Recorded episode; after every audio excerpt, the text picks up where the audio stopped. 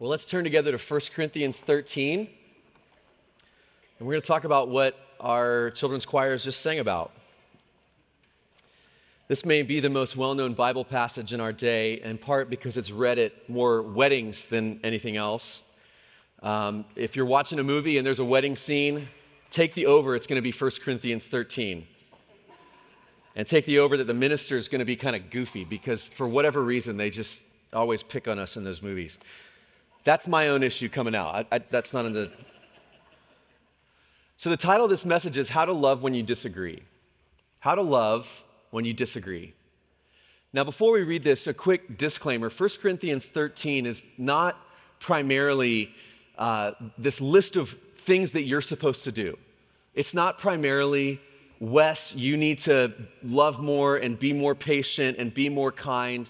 Yes, it calls us to something greater and, and more incredible. But more than anything, this is a picture, it's a promise of how Jesus loves us. Think about this Jesus of Nazareth, the only person who ever lived his whole life in perfect love, which is why you can read through 1 Corinthians 13 and change out the word love with the name Jesus.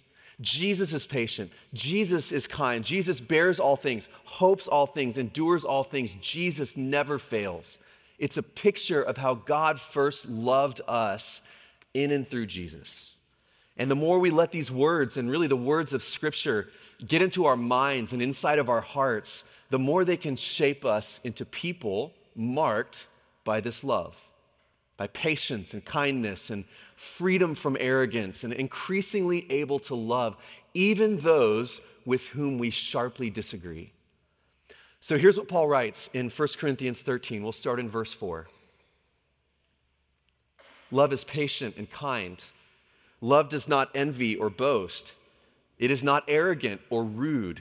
It does not insist on its own way. It is not irritable or resentful. It does not rejoice at wrongdoing, but rejoices with the truth. Love bears all things, believes all things, hopes all things, endures all things. Love never ends. This is the word of the Lord. Thanks be to God.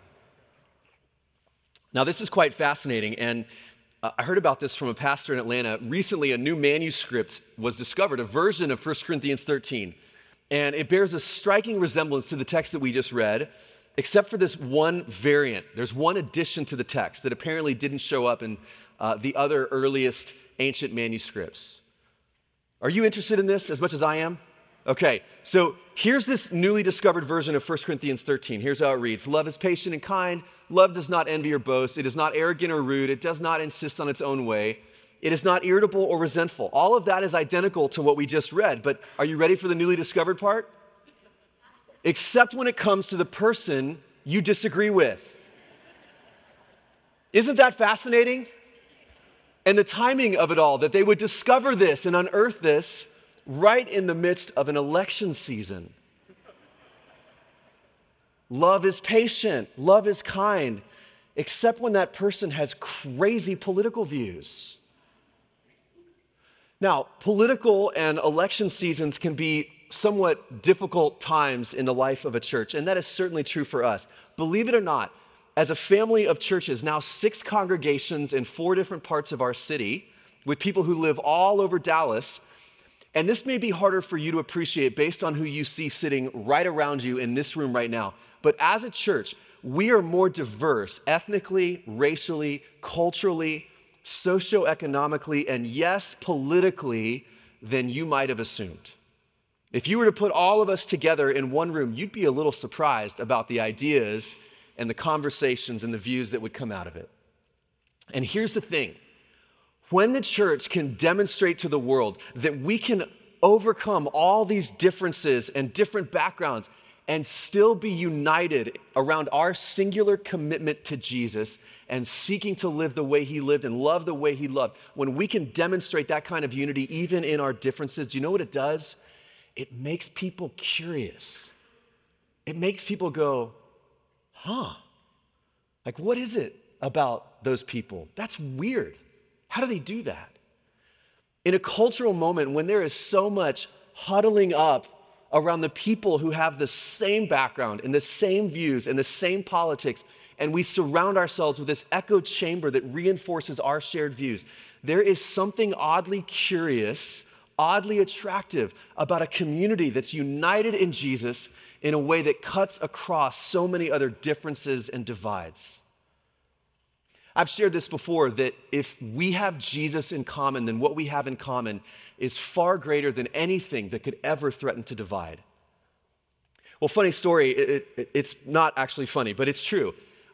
I remember sharing that in a sermon uh, one Sunday, and someone wrote to me later that afternoon and said, Respectfully, Pastor, but I disagree. And this person went on to say, I don't have anything in common with anyone who votes for that godless dot, dot, dot, and I'm just going to let leave the rest for your imagination. So I know this strikes a chord for some of you. But here's the thing, and this is really the heart of what we're looking at today God loved you and moved toward you, and He sent His Son to die for you, even though you had virtually nothing in common with Him. He disagreed with just about everything in your life because, and this is like one of our core reformed convictions total depravity. There is not a part of your life or my life that hasn't been wrecked and warped by sin. It gets into everything. And yet, a God who is perfectly holy and perfectly loving came down to rescue and redeem and love those who are completely lost in sin. God says, I want you now to do the same. Just as I have loved you, now I want you to love those, even those you have nothing in common with. Doesn't mean we have to agree on everything. Jesus did not call us to agree with one another, He called us to love one another. We can have deeply held disagreements, just like we see in the early New Testament church. And yet we can come together as this family, as brothers and sisters, linking arms in Christ in a way that I believe our neighbors, our city, and our country needs to see on full display from followers of Jesus. Now, having said that, and before you start asking, well, what about? What about standing on this issue? Or what about standing on, on taking a stance on that issue? Look at what Paul says in verse 6. Is it getting hot in here or is it just me right now? Look at what Paul says in verse 6. Love does not rejoice at wrongdoing, but rejoices with the truth. I want to talk about rejoicing with the truth. So, first of all, the verb to rejoice with. This is a verb that's made up of two Greek words the word charis for joy, and soon, which means with, together with, alongside. To rejoice with and alongside the truth. So, notice that Paul, the Apostle Paul, does not say here, he doesn't say, let's rejoice over the truth. Like, I'm going to stand on top of this truth so that people know if they disagree with me, they are wrong, they are inferior, they are beneath me. Over would imply, like, I'm standing on a higher ground of the truth, which means I'm above other people. But neither does Paul say that love rejoices under the truth or beneath the truth, like as if we're hiding under it, which honestly can be somewhat tempting. Like I know what I know what is true. I know that it, there is such a thing as right and wrong when it comes to certain issues, but I'm kind of going to hide underneath it and just keep my mouth shut and hunker down and not ruffle any feathers. I don't I'm not really going to stand on anything because I don't want anyone to not like me or disagree with me or label me a bigot because I stand with a certain truth claim. No, not above, not under, with the truth, alongside the truth. Love doesn't mean we just say, look, you got your truth, I got my truth, everybody got their own truth. So let's just all get along and not judge each other or make any claims about what's right or just or true. No, we rejoice with what is true. Besides, the bigger problem with that line of reasoning, you know, you've got your truth, I've got mine, and there's no such thing as any one absolute truth. The problem with that claim is it's actually a truth claim. Basically, what you're saying is that the only absolute truth is that there is no absolute truth. Does that make sense? And on this Reformation Sunday, which, if you didn't know that today's Reformation Sunday, today's Reformation Sunday, everybody. Uh, technically, actually, Reformation Sunday is October 31st, I believe. Uh, not because Martin Luther loved, you know, candy corn and costumes, but I'll tell you why in just a moment. But if you're new to this church or you're new to Christianity, the Reformation was a pivotal moment in the history of the church 500 years ago when a guy named Martin Luther posted his 95 Theses to the Wittenberg door on October 31st. And it really sparked a movement to reform and purify the church. And if you were to look this up on your phone, I don't encourage you to do that right now, but you would find all kinds of memes out there. Uh, this is one of my favorites. We may have this. Okay, reformed humor is just, it's not funny. So you've got, you know, Luther, Calvin, Zwingli. I think Zwingli, maybe, Henry VIII. We can take that down. It's a little bit distracting. But one of the foundational convictions of this movement of the Reformation, which is part of our story, this is part of our legacy as a church, is this conviction that the Bible, the Bible, this is the first and final authority for what is true. If we want to know what is true, we have it in this book. We don't get to make up truth. It's not your truth and my truth or their truth and, you know, their truth. No. Love means we rejoice with the truth that God has given to us in these pages of scripture. Even when it's hard, even when it puts us at odds with the culture around us, even when we don't like what it says. With the truth, not over, not under, rejoice with the truth. Now, most of all, you want to know what that means? If love means rejoicing with the truth, truth, it means we're rejoicing with Jesus, the one who said, I am the way and the truth and the life. You know where truth is? Look to Jesus. Look at how he lived, at what he said, how he loved people. Our search for truth will always lead us closer and nearer to Jesus and to rejoice with him. The one who loved us even though he had nothing in common with us. He was perfect, holy, and he loved those who were unholy and scarred by sin. I mean, if you think about it, Jesus loved those who disagreed with him about the most important things he ever said. They didn't think he was God, and yet he loved them to the end. And if there's ever been a time when this is needed, it is it's right now. What's happening in our culture?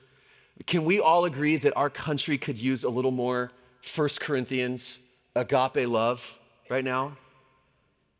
I mean, it's discouraging. I, I know Twitter is all over the news and Elon closed the deal this week, but I open up Twitter and on my feed, it is filled with some of the most judgmental, condescending, snarky trolling, even among Christians. Right? It used to be that we could just disagree about something. Like with somebody that was on the opposite side of a political issue, we disagreed. We talk about it. We viewed things differently, and then we could go have dinner together and have a great conversation. Now, it's like if we disagree with somebody, it's as if their whole being is called into question. We don't just disagree, we vilify. And it's tearing us apart. I'm right. You're wrong. In fact, you're more than wrong. You're evil. And there is nothing worth, listen, worth listening to in your perspective. Right? That's, what, that's what's happening. In fact, I shared this with some of you a, a while back how a friend of mine is a pastor. He saw this in his church. And so he asked them one season of Lent, the, the season leading up to Easter, he said, What if instead of giving up desserts and chocolates and french fries, you were to give up negative social media. This was his challenge for the 40 days of Lent. What if you were to only post gracious and kind things, especially anything having to do with politics? So if you read some news article or saw some video that was blowing up on social media, either you refrain from saying anything at all, anything negative, or you post something like, Well, I have to admit that was a good point. Or I appreciate the way that was written. In other words, his challenge was to praise something that was on the other side of an issue than where you normally stand, to find something commendable. Okay, it doesn't count, didn't count if you said something kind of snarky and backhanded and passive aggressive, like, wow, I really respect the consistency of your Marxist worldview. Okay, that doesn't count. It's not the kind of love we're talking about here. What if, in the midst of this toxic, negative news cycle culture, there were these little pockets of Jesus followers who were graciously civil? They were engaged in thoughtful arguments, well read, intellectually credible, biblically faithful, rejoicing with the truth, but they were oddly kind with those with whom they disagreed. I can't help but wonder what kind of healing might grow out of that. And here's why this is so important, and, and you know this arguments don't change people. Arguments rarely, if ever, change people. And just full disclosure here, I'm, I'm a political science major. I am fascinated with politics. I love watching political debates. And I know for some of you, like that is a circle of hell that you would just rather avoid in life. But I, I mean, I, I've watched so many debates, I love it. And I'm still waiting for the political debate where there are these two candidates running for senator or governor or whatever, and they're on either sides of the stage. And one candidate makes his argument, and he's got 60 seconds, and then they turn to the other candidate, and the other candidate says, Wow, I, you know, I've never really thought of it that way. In fact, I think, I think you're right. You know, in fact, I'm changing my position here. I've changed my mind. Said no politician ever. Arguments don't change people. When Jesus came to earth declaring that he was going to make, he was, he was going to turn God's enemies into his friends, he didn't do it by waving his finger at people or by preaching at them. He doesn't raise his voice and shout. He didn't do it by fear or shame. Mostly, he let the power of love do the talking for him. And for 2,000 years, this generous, sacrificial love has been the lifeblood of this movement launched by Jesus. Going back even to the fourth century, when an emperor named Julian the Apostate, not a great name. We don't name our political leaders like that anymore. Julian the Apostate was the emperor. And Emperor Julian was not a Christian, but he was so overwhelmed. He was so baffled by the sacrificial love of the early church that he wrote to one of the pagan priests in his empire. And here's what he said Nothing has contributed to the progress of the superstition of these Christians as their charity, their love to strangers. These impious Galileans provide not only for their own poor, but for ours as well. And Julian would go on to commend his pagan priests. He, and I want you to see this. He demanded that they then create hostels for immigrants and foundations for the poor because the Christians have by such means won their present dominance. Okay, that's a non Christian political leader writing about the church. He's saying, folks, we got to step up. This odd band of religious people are serving the poor in our cities, and people are starting to notice and they're drawn to this movement. So we better start doing what they're doing. The one thing the world saw that was so different than anything else, anyone else, was the fact that these Christians were loving, sacrificially loving, even to those they had nothing in common with. What is it about these people, these impious Galileans? They loved people who disagreed with them like no one had ever loved people who disagreed with them before. Every other religion in the ancient world, it was based on some kind of affinity. Like we have something in common or the region you lived in or were born in, or the trade that you went into, or the tribe into which your family was born. Judaism had all of these cultural customs. Then you had different philosophies, but those were mostly for the well educated and elite. But then this Jesus movement comes along and they invited everyone in slaves and nobles, men and women, the educated and the illiterate different ethnicities, people from cities and people from the countryside, Jew and Gentile, people with deeply divergent views, zealot and tax collector, people with the most divergent political views you could imagine. No one had ever seen anything like this. Which kind of leads to the question can that still happen today? How can we, as Jesus followers, love people without compromising or watering down our deepest, deeply held convictions, rejoicing with the truth. But how can we transcend the political divisiveness in our day and love even those with whom we deeply disagree? How can we love our enemies or even just the people who vote for the other party? And lead the way in our nation as those who would not just tolerate the people with whom we disagree, but genuinely love them and care for them and seek their best. How can we be healing agents, a church of salt and light, a city on a hill in these United States of America right now? Here's the answer before love is something you do, it has to be someone you've met.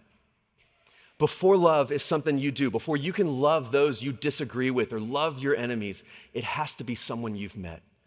And when you realize Jesus moved towards you and loved you even when you were his enemy, and when you see that and realize that, it begins to free you to do the same. When you realize it and his love becomes something real inside of you, you begin to want to extend that love to others. Before love is something you do, it has to be someone you've met. It's about encountering Jesus. So, last thing, and then we'll pray. As some of you know, the Greeks had all these different words for love, what we talk about when we talk about love. In our English language, we're stuck with just this one word, love, so that my daughter loves Nutella the same way she loves me. In fact, she told me this week she loves Nutella more than she loves me. But for the Greeks, they had these different words. So first there was philia, philia, which was friendship love. You could call this the, the if kind of love. If you're nice to me, if we have shared interests, if we share the same views, if we both cheer for the Cowboys, then I'll love you. Then there was eros love, erotic love, romantic love. You could call eros the because kind of love because you're beautiful, because you're smart, because I like you, because you love me, I will love you back. Then there was agape.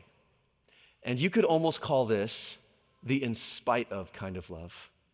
In spite of how you've hurt me, in spite of your flaws, in spite of how we disagree, I choose to love you no matter what.